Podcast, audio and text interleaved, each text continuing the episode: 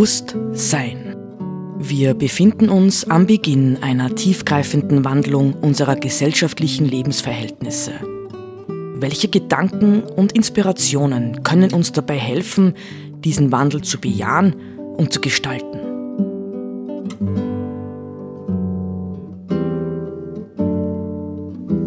Eine Sendung von Roland Steidl.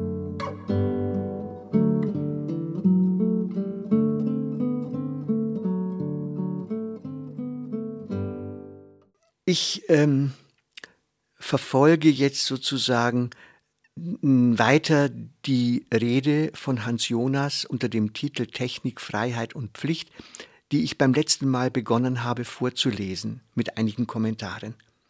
Äh, Hans Jonas zitierte am Anfang dieser Rede Goethes Faust, ja, und brachte ein Bild ähm, des Wissenschaftlers ja, und Technikers, der sozusagen dem Meer Land abgewinnt, damit die Menschen es bewohnen können. Aber es besteht eben ständig die Gefahr, ja, dass die Dämme rings um dieses neu gewonnene Land brechen und Lücken entstehen, die dann neu gestopft werden müssen, nicht? Und dies versteht Hans Jonas ganz offensichtlich als Bild für die Entwicklung der modernen Technik, ähm, mit ihren Problemen, die sie schafft und die tatsächlich äh, unser modernes menschliches Leben bedrohen. Ähm, vielleicht ein Satz noch aus dem vorigen. Wir sind die Gefahr, sagt er da, von der wir jetzt umrungen sind, mit der wir hinfort ringen müssen. Ganz neue, nie gekannte Pflichten erstehen daraus dem rettenden Gemeindrang. Jeder von Ihnen weiß, sagt er jetzt, wovon ich im Gleichnis der Flut und der Breschen gesprochen habe. Die nukleare, ökologische, bioethische, gentechnologische Debatte dieser Jahrzehnte bringt es unaufhörlich zu Wort. Ein wachsender öffentlicher Chor mit wachsender Thematik, in dem meine Stimme eine unter vielen ist. Aus der Euphorie des faustischen Traumes sind wir ins kalte Tageslicht der Furcht erwacht. Es darf nicht das des Fatalismus sein. Nie darf apokalyptische Panik uns vergessen machen, dass die Technik ein Werk der uns Menschen eigenen Freiheit ist. Taten dieser Freiheit haben uns zum gegenwärtigen Punkt gebracht. Taten derselben Freiheit, die sie bleibt, trotz der selbstgeschaffenen Zwänge zum Fortfahren auf der eingeschlagenen Bahn, werden über die globale Zukunft entscheiden, die zum ersten Mal in ihren Händen liegt. Ich spreche von der Freiheit als Gattungseigenschaft, die noch nicht die politische ist, sie aber ermöglicht. Über jene ihre natürliche Wurzel, ihren Weg in der Technik, ihre Pflicht und Zaghaft, auch über ihre Hoffnung möchte ich nun etwas sagen. Wenn der Hans Jonas vielleicht zur Erklärung das Wort Freiheit verwendet, dann verwendet er es eigentlich oft synonym für Mensch. Ja? Das Kriterium, das Kennzeichen des Menschen in dieser Welt ist, dass er offenbar in einer gewissen Freiheit gestalten kann und dass er natürlich auch im, in der, imstande ist, Taten, die er gesetzt hat, zu korrigieren oder rückgängig zu machen oder wie auch immer. Jetzt bringt er in acht Punkten, ja, bringt er äh, die Grundzüge seiner Sicht, auch seiner wirklich kritischen Sicht der Zukunft auf den Punkt. Erstens, ihre biologische Wurzel. Die Freiheit des Menschen gründet als Gattungseigenschaft in der organischen Ausstattung seines Leibes. Da ist die aufrechte Haltung, die zum Umgang mit den Dingen, freie Hand, der vorwärts gerichtete Blick, die endlos modulierbare Stimme und über dem allen das erstaunliche Gehirn, das zentral über diese Vermögen verfügt. Die Verfügungsgewalt beginnt schon darinnen. Die Einbildungskraft kann die erinnerten, den Augen verdankten Bilder der Dinge nach Willen umbilden, neue entwerfen, Mögliches sich vorstellen. Die Hand dann, dem Willen hörig, kann das innere Bild nach außen übersetzen und ihm gemäß die Dinge selbst umbilden, zum Beispiel zu Werkzeugen für weiteres Umbilden. Und die ebenfalls dem Willen hörige Stimme formt die Sprache, die souveränste sinnliche Medium der Freiheit.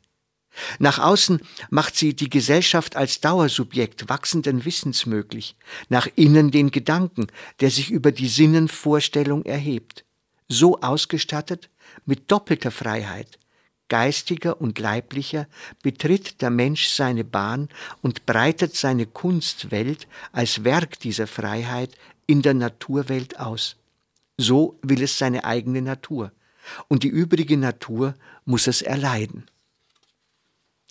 Jonas hat übrigens wieder eine kleine Zwischenbemerkung, ein bemerkenswertes Buch geschrieben, ähm, wo er sich selbst mit ähm, naturwissenschaftlich-biologischen Themen auf der Basis philosophischer Betrachtung beschäftigt. Das hat den Titel Organismus und Freiheit.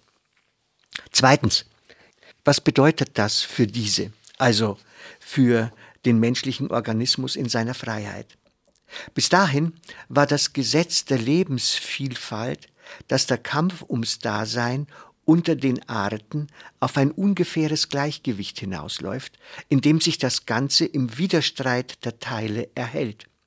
Die Vielfalt selber entstammte schon dem Kampfe, der sie laufend bewahrt und langsam verändert im Hervorgang neuer Arten um den Preis vergehender. Insofern gilt hier das Wort Heraklits, dass der Krieg der Vater aller Dinge sei. Aber es ist ein im Wesen auf Koexistenz abgestimmter Krieg in dem jeder nur tun kann, was die Art ihm vorschreibt, und auch der Stärkste zuletzt dem gemeinsamen Haushalt zurückgibt, was er von ihm nahm. Aber nun ist ein neuer Stärkster aufgetreten, nicht mehr an Artvorschrift gebunden, der all dies umwirft. Mit der einseitigen Überlegenheit seiner nicht mehr natürlichen, sondern künstlichen Waffen ist der Mensch aus dem Kreis symbiotischen Gleichgewichts ausgebrochen. Er rottert aus, wo bis dahin der Streit nur Schranken setzte.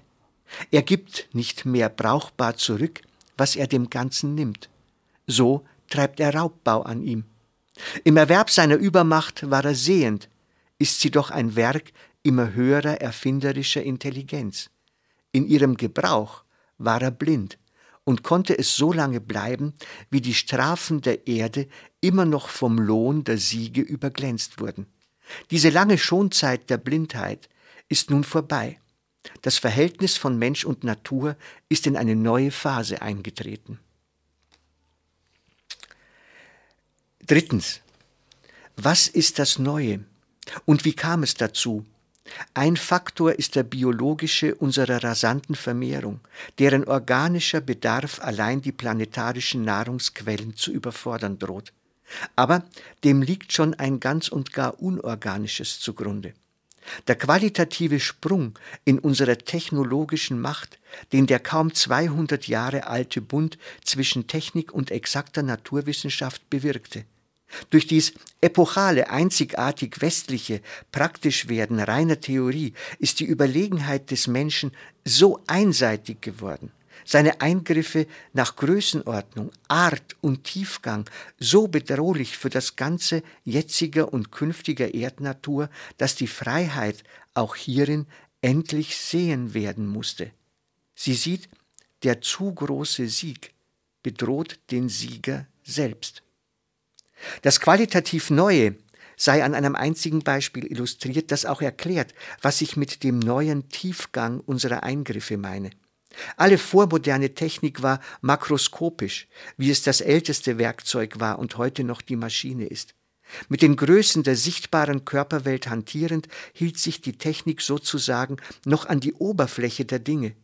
Seither ist sie in die molekulare Ebene hinabgestiegen. Diese kann sie jetzt manipulieren, von dort her nie dagewesene Stoffe erbauen, Lebensformen ändern, Kräfte freisetzen. Nie vorher ist Kunst der Natur so in ihren Elementen zu Leibe gerückt. Vom untersten her regiert sie jetzt das Oberste, vom kleinsten das Größte. Das Schöpfertum am Kerne bedeutet mit neuer Macht neue Gefahr. Eine ist die Belastung der Umwelt mit Substanzen, die ihr Stoffwechsel nicht bewältigen kann. Zur mechanischen Verwüstung tritt chemische und radioaktive Vergiftung hinzu. Und in der Molekularbiologie erscheint die prometheische Versuchung, vom Keime her verbessernd an unserem eigenen Bilde zu basteln. Die gesteigerte Macht entstammt also gesteigertem Erkennen. Dasselbe Erkennen nun, das in der Technik waltet, setzt uns auch instand, ihre globalen und künftigen Auswirkungen zu errechnen. Dafür sehend gemacht, muss die Freiheit erkennen, durch sie selbst steht das Ganze auf dem Spiel, und sie allein ist dafür verantwortlich. Damit komme ich von Wurzel und Macht zur Pflicht unserer Freiheit. Ähm, ich denke, das ist nicht, wir sagen immer, nicht die, die Aufklärung sei das Instrument gewesen, um Menschen dahin zu bringen, ähm, mit Vernunft ja, äh, die Welt zu gestalten. Wir sind, denke ich, das weiß nicht, ob das der Hans Jonas so unterschreiben würde, wir sind weit, weit, weit von diesem Anspruch, vernünftig zu handeln, abgeirrt. Sehr, sehr weit. Große Teile dessen, was wir tun, gerade auch in den Zusammenhängen, von denen er spricht, sind völlig unvernünftig. Und er setzt dem jetzt mit seinem Denken eine klare, argumentative Vernünftigkeit oder Vernunft entgegen, die einfach ganz klar ausspricht, was wir seit vielen, vielen, ich möchte Jahren, nein, seit Jahrzehnten eigentlich wissen, spätestens seit äh, dem ersten Bericht an den Club of Rome. Nicht wie oft haben wir äh, auch im Alltag darüber gesprochen. Es kann doch nicht alles so weitergehen. Und trotzdem ist gleichzeitig etwas passiert und nicht diese Rede ist 1987 gehalten, wir sind bei 2023.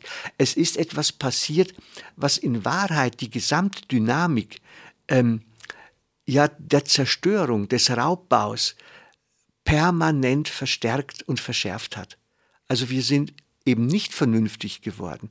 Und deswegen, glaube ich, ist es so wichtig, dass man sich eine äh, vernünftige Argumentation wie die äh, von ähm, Hans Jonas anhört.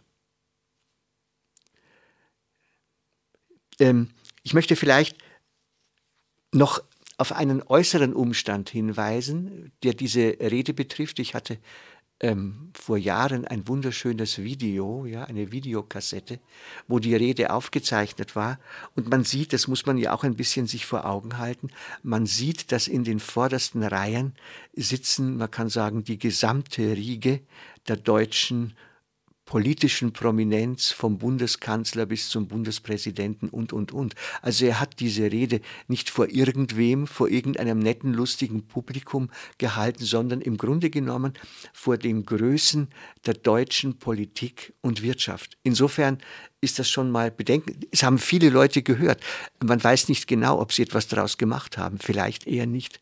In der Hoffnung können wir ja drin sein, dass es uns besser geht und dass wir tatsächlich imstande sind, etwas Gutes daraus zu machen.